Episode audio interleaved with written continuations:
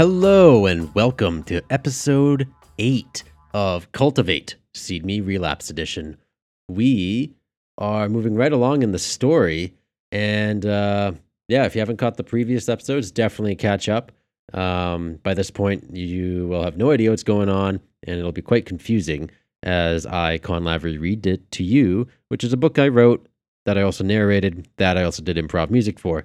I have a lot of different interests and combining them into one transmedia storytelling experience, all of which is also explored more in the macrocosm seen on the Patreon. So check that out. And uh, it also explains a little bit more there on the Patreon on how the uh, macrocosm and transmedia storytelling all work. You can watch the video. And for those who have been tuning in to the Cultivate episodic series, we left Logan uh, off where he was searching on the internet, going back down the rabbit hole about the 420 drain case where his ex girlfriend was killed. And Skip is telling him, like, nah, man, you're, you're good. You need to keep your head on and not worry about these strange robed dudes and, and uh, keep your head low. But Logan won't, he won't listen. Why would he? He's off to meet Donald Waite, the guy who was driving the truck at the night uh, at the Empress Ale House where Logan first met the Vicky lookalike.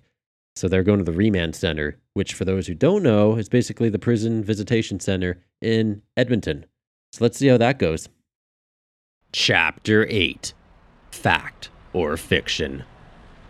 Okay, Donald Waite, it's time for you to talk. I feel excited, nervous, and stressed as I grip the car's wheel. The exhaust lets out an obnoxious noise due to the toast muffler.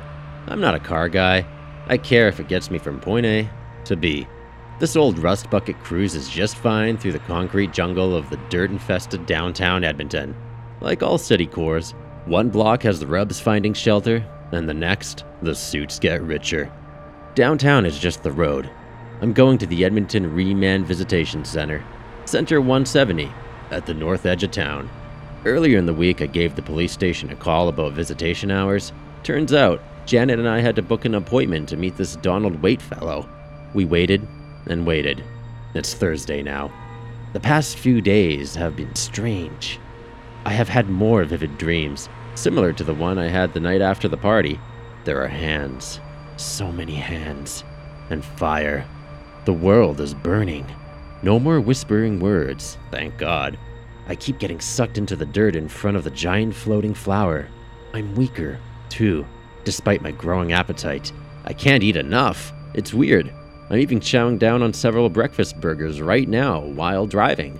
Janet is here, wrapped up in a long, drapey hippie clothing and some light makeup. Who knows? She might come in handy again. She's got a different perspective than I do. We're both feeling anxious about meeting Donald Waite. What if he is the drain killer? That means I will be face to face with Emily's murderer.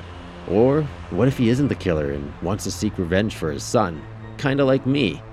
Well, the only difference is, is he got a lot further than me in his research and ended up in jail. Does he know about Vicky Smith? Does he know about the old guy in Big and Burly? What about Drew? He died after the arrest. These are questions I need to ask him in clear and direct language. I don't know how much time we have, and I don't want to overwhelm him. I generally think best in silence to formulate thoughts instead of being blessed with stillness I'm trying to tune out the hippie. She keeps chatting about stuff. I don't know. The more time I spend with her sober, the less I care about wanting to know her.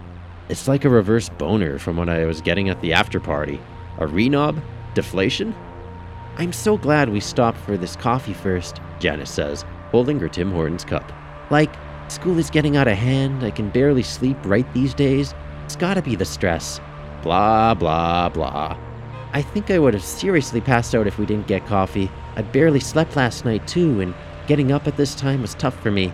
I'm not a morning person. Bad dreams. My stomach is weird. How about you? Holding up okay? She asks, reaching for my arm. What's with her and my arm? I nudge her hand away. I'm fine. What do you think we will find out? She asks. No idea. I'd actually be fine dropping this whole thing if I hadn't run into that old guy at the party. Deep down, I know I'm scared. What if I don't get the info I'm hoping for? There's no way I'm telling Janet. Like most guys, I need to show the lady that I'm in control. The word Scared isn't in my vocabulary. I'm not sure what makes us guys think this way. Maybe some primitive desire to assure those around us that we are the Alpha, or Sigma if you prefer. That's some other stupid internet term you can find if you dig far enough. Emily's death sent me down some bizarre web trails, man. I'm kind of worried. This whole thing is just weird, Janice says. Hey, I say, thanks for coming with me. It's nice to know I'm not completely insane. I was beginning to think no one believed me. She strokes her dreadlocks. You're welcome. Support can go a long way. We drive in silence through the northern half of Edmonton, through St. Albert and into some industrial park. St. Albert is technically its own city, but the urban sprawl has fused the two cities together. So, north of Edmonton often means St. Albert. Center 170 is easy to spot from the sign out front of the glass building. Bingo. The visitation center certainly doesn't look like a prison. It's good enough for me. This is it, Janice says. Here we go, I say, parking the car. We enter the visitation center through the automatic doors and into the gray interior, dull, like a prison. Some people sit in waiting chairs, heads down low, probably stressed out family members or friends of prisoners. At the desk, the receptionist is typing away on her keyboard. Hi, I say. Hello, can I help you? She asks, voice gravely from cigarettes. We're here to see Donald Waite. I made an appointment over the phone. IDs? She asks. I flip out my ID with a serial killer style photo of me, just like everyone's photo. Janet's, too. The receptionist checks the IDs and passes them back with a couple of forms. She says, No recording devices are prohibited beyond this point, and your visit will be monitored. You'll have to leave your phones here. You can pick them up on your way out. Bummer. I wanted to record some of the conversations for notes. Oh well. Janet and I drop our smartphones on the desk and fill out the generic forms. Full name Logan Cook. Address 8322 99th Street, Northwest Edmonton, Alberta, T6E 3D3. Date of birth October 20th, 1986. Reason for visiting. Reason for visiting? Uh, visiting an old friend. Sure. The receptionist says, Wait one moment. We'll have Officer Flummer take you to the visitation rooms. Janet and I wait by the receptionist counter. I tap my foot and fidget with my fingers, waiting in anticipation. I say, I've got most of the questions I want to ask figured out. If you think of anything, just speak up. Totally. We have to be careful how we word this, though. If they are monitoring visits, they don't need to start looking into me again. Things were crazy enough after Emily. I got you. Hi there, a deep voice bellows. Officer Flummer comes out of the secure door, following the receptionist. He's thick necked and moves in wide strides. I feel nervous being around a cop again. I avoid these guys. Officer Flummer says, Just to brief you on what to expect, our visitation center is managed through video conferencing technology. You will have no direct face to face contact with the prisoner. Janet says, So we don't actually see him? Just over the screen. Safer that way. Come. Officer Flummer directs us to the security door with a sign reading Visitation Room Entrance. Janet whispers to me, That's a violation of basic human rights. I shrug. Apparently not. Officer Flummer swipes his keycard against the box by the door. Beep. Click. He swings the door open, leading us through the room with white pillars and rows of screens mounted on stainless steel boxes. Each screen is divided by gray granite textured walls. This looks like an office cubicle. We walk by other people sitting at their stations, holding black phones to their ears and chatting to inmates on screen. It's creepy. The future is bright for everyone. Officer Flummer takes us to an empty station. He says, We'll start the call. You've got 15 minutes. Thanks, I say as Officer Flummer leaves. That doesn't seem very long, Janet says. He must be popular. High profile, too. I stare at the tiny black hole above the screen, obviously the camera.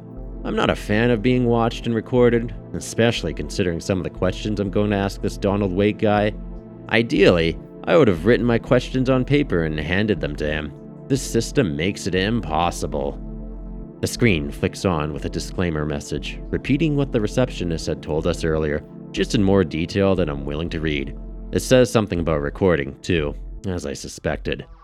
My foot keeps tapping in eagerness. We both grab the black phones, ready for our discussion. The screen flips to a concrete room with a rough skinned man staring at us from under his curly black hair. He's in a classic orange jumpsuit, holding up a black phone. Donald Waite isn't how I would picture a professor. Then again, his son's death probably did a number on him. There's a timer, too, just above him, stating 15 minutes. I clear my throat and say, Donald Waite? Yeah, who are you? The man replies, his voice distorted from the audio quality. I'm Logan. This is Janet. You were driving the truck a week or so ago that got busted? Yes, the man says. Vicky Smith. Who is she? I ask. Who do you work for? Some blog site or local paper? If you're with that little prick from the other day, I'm hanging up. No, we're not with anyone. We've been getting mixed up in some weird shit ever since we saw your truck get pulled over. Really? I pause, thinking about how direct I should be with the camera recording. I've made it this far to meet Donald Waite, Years of no questions answered. So you know what? Fuck it. I say. This Vicky gal, I saw her after the cops found her body. I need answers, but I've got nowhere to turn. Donald's eyes widen. You've seen the girl? Yeah, the same night we saw her in the truck. I saw her in the back of the pub. Now I have these two guys threatening me. Not directly, but pretty much. What did she do to you? What happened? Uh, she made out with me behind the bar. She pricked my wrist and my tongue, and I'm not sure if it was from her teeth. It didn't really hurt or do anything. And she knocked me out when I tried to pull away. She is crazy strong. The cops spooked her out and she left. There's something not normal about her. She moved mechanically. Don't ever go near it. You're playing with death, kid. That girl you seen is not Vicky Smith. She's dead, just like all the decapitated drain cases of victims are. The headless ones are always first, then the blood drained ones are next. And you, kid, would have been sucked dry if you hadn't pulled away. Like Emily. My original hunch about my wrist is confirmed. I knew it. I knew it. I'm overwhelmed with excitement and fear. Look, Donald says, the thing you encountered is dangerous, and there are others like it. I've never gotten a good look at them up close. From afar, they look just like their deceased counterparts, except they're wrapped in dark material, like a long coat or robe. Then who are they? I haven't narrowed it down. Like I said, no chance to have a good look at them. But the question is not who they are, it's what they are. Janet says, Please elaborate. The only reason I'm telling you this is because you saw what birthed from Vicky, and those two men you saw are a part of this. I say, Wait, back up. That girl or whatever from the pub that kissed me birthed? Correct. You've heard about the drain cases? Have you heard about the theory the police have been spouting, claiming these victims are being mutilated by animals? Or it being a serial killer?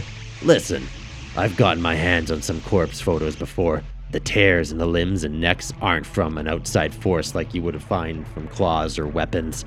The flesh is sliced, and the skin is stretched, it's undeniable something tore out from within. The police don't want to freak anyone out.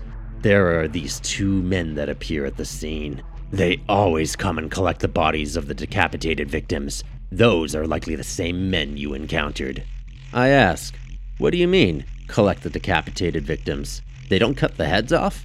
No, they're like cultivators. Cultivators? Janet asks. You took Vicky's body from these guys? The cultivators tried to take Vicky's body along the ravine. The poor girl was out for a walk when it burst. These men were ready to harvest the damn thing. I shot at them. They scattered. I was able to drag Vicky's remains to my truck before it realized I was there. I should have shot at the thing, but the cultivators returned. I think they were on my tail. I sped. Poor judgment. Obviously, the police don't bite. They're going to try and prosecute me for Vicky's death and claim I'm clinically insane. What is concerning is there are many more drain victims out there than the police haven't reported. The drain cases are related to Vicky, I ask. Even the 420 draining? I know it's true. I just want to hear it from him. My hands are sweating like crazy. Yes, each one. For the past five years, the only bodies the police have found are the ones I have intervened with, sending anonymous tips. What about the cases before that? My son was killed by these things, and for the older cases, hard to say. Maybe someone else got roped into the mess, and eventually the cultivators got them. Janet says, Why report anonymously? Haven't you told them this? As I said, I knew I might get pegged for these cases, especially if I continually was the only one reporting them. Were these, I say, cultivators at the 420 draining? Precisely. I was on their trail for a while. They tend to travel all around the province. Like always, I called the local law enforcement, hoping they or I could get there early and save the two kids. I was too late. The boy was shredded apart when I got there, just like what happened to Vicky. Did you see the girl? I asked. I did, yes. I tried to help her, but she thought I was with the cultivators and ran away before I could stop her. One of the men got to her first. There was nothing I could do. I had to get out of there before the cops arrived. Look what happened when I fired my gun with Vicky. Foolish. He let Emily die. Coward. I can only think about Emily's screams for help when this guy had a perfect opportunity to blow the heads off these guys. Janet asks, If Vicky is dead, who is this other girl that Logan encountered? Donald says, I'm not sure if this is some sick government experiment or a lost strand from the evolutionary tree, but the girl you saw is not Vicky or a girl. She looks just like her, yes, but it is a hunter and stay clear of it. The cultivators, too. I will tell you this, though. I found Vicky's body in the river valley downtown. That's where the cultivators were going to dispose of it before I intervened. Why not just call the cops, like you did before? Janet asks. I've been watching them for years and calling the police to stop them, yet they've never been caught. However, they do it, they don't leave any footprints, fingerprints, or other evidence. These pricks always gather the birthing in the woods or the wilderness. Year after year, the cases leave the police stumped. This time, I took matters into my own hands. I wanted to study the body and learn exactly how she died. But I'm here now. Study her body? Janet asks. Donald says, I'm a biologist. Something grows inside of these poor people, and I needed to see if I could learn anything from her body. The two men who collect these birth things are quick, and I can't ever get one before they arrive. I say, these cultivator guys are following me. What did they look like? There are two of them a short one and a tall, muscular one. Yeah, that matches. Did you meet the cultivators before they started following you? At a farmer's market, perhaps? Bzzz. The clock above Donald Waite's head states 10 seconds. Damn it, I lost track of time. Yeah, that's where I met the short old guy, I say. 8 seconds. What happened? Donald asks. 7 seconds.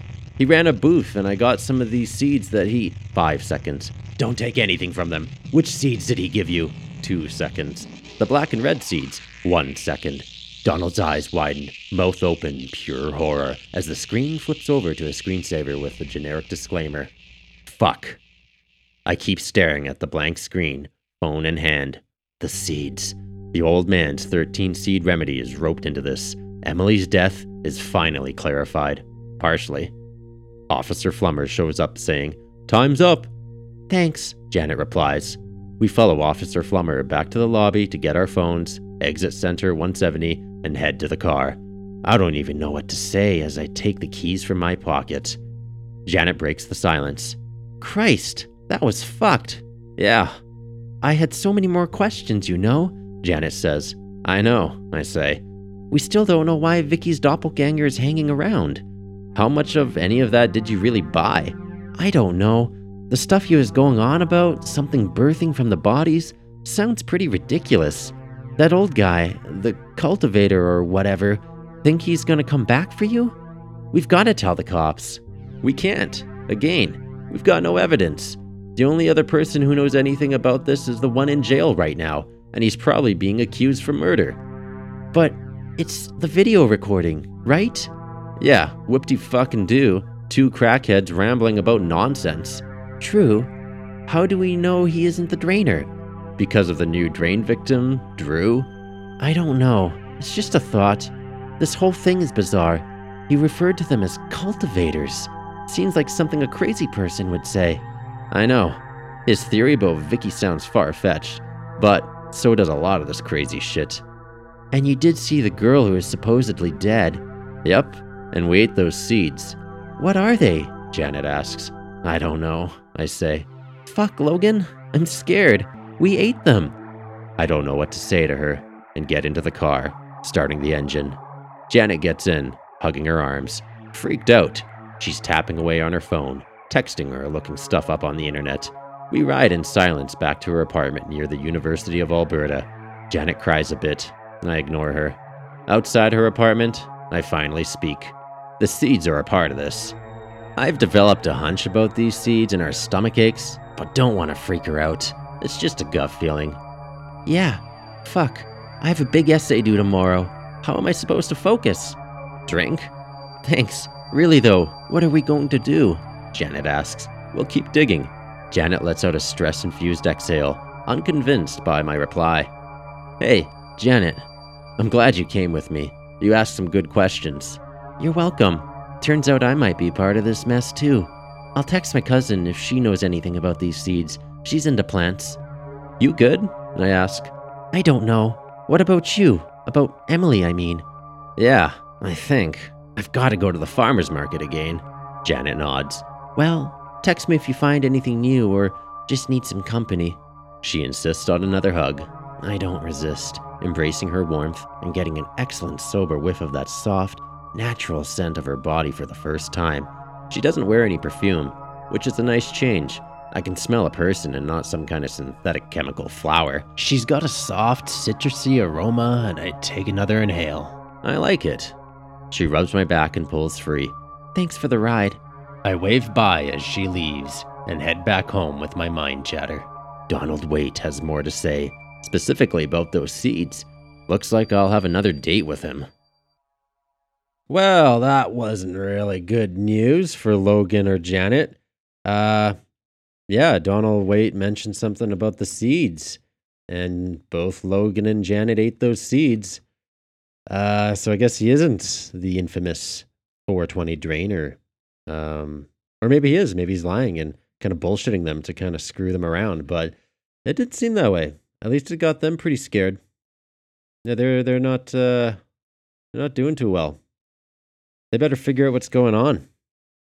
We'll learn about that in episode nine and ten and onwards. Or if you can't wait for these episodes, why not go to all the major distributors where you can get the full audiobook, the ebook, or the print version available now and all that fun stuff. So do that. And if you want further uh, cool stories and want to support my writing, why not check out the Patreon, where there's monthly new stories expanding the macrocosm where all the stories take place in one superverse.